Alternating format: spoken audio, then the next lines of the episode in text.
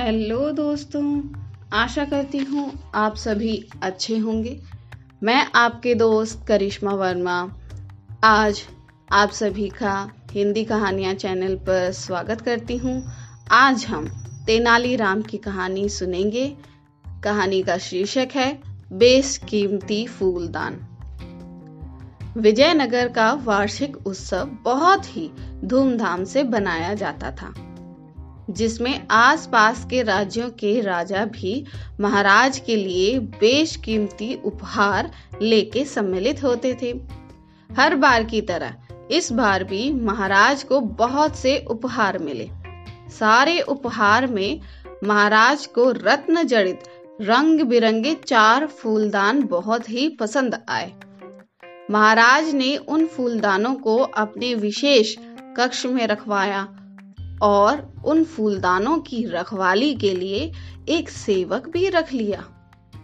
सेवक रमैया, बहुत ही ध्यान से उन फूलदानों की रखवाली करता था, क्योंकि उसे ये काम सौंपने से पहले बता दिया गया था कि अगर फूलदानों को कोई भी नुकसान पहुँचा तो उसे अपनी जान से हाथ धोना पड़ेगा।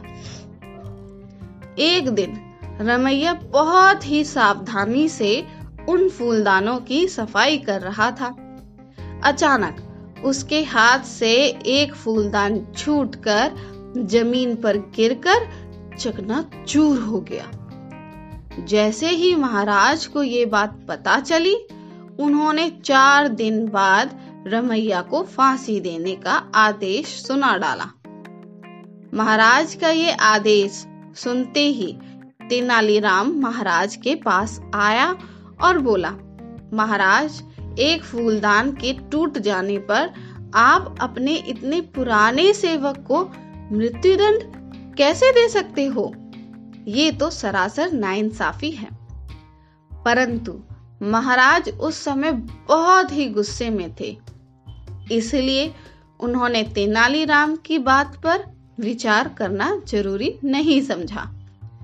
जब महाराज नहीं समझे तो तेनालीराम रमैया के पास गया और उससे बोला, तुम चिंता मत करो, अब मैं जो कहूँ, तुम उसे ध्यान से सुनना और फांसी से पहले तुम वैसा ही करना।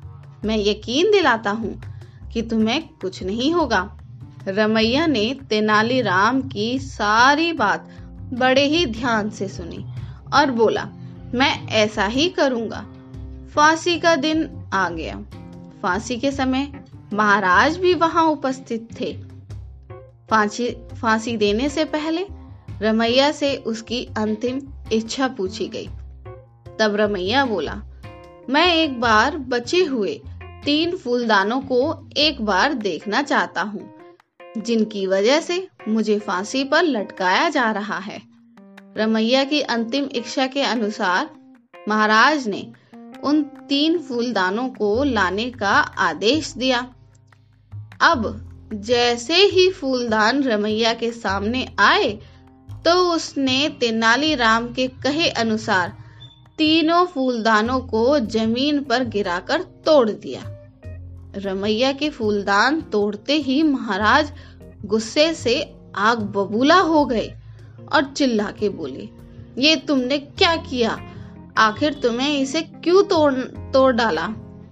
रमैया बोला, महाराज, आज एक फूलदान टूटा है तो मुझे फांसी दी जा रही है।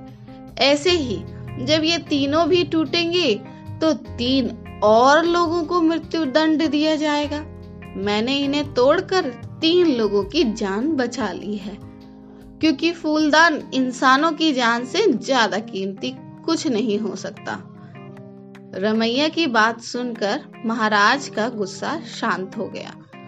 उन्होंने रमैया को भी छोड़ दिया। फिर उन्होंने रमैया से पूछा, तुमने ये सब किसके कहने पे किया था? रमैया ने सब सच सच बता दिया।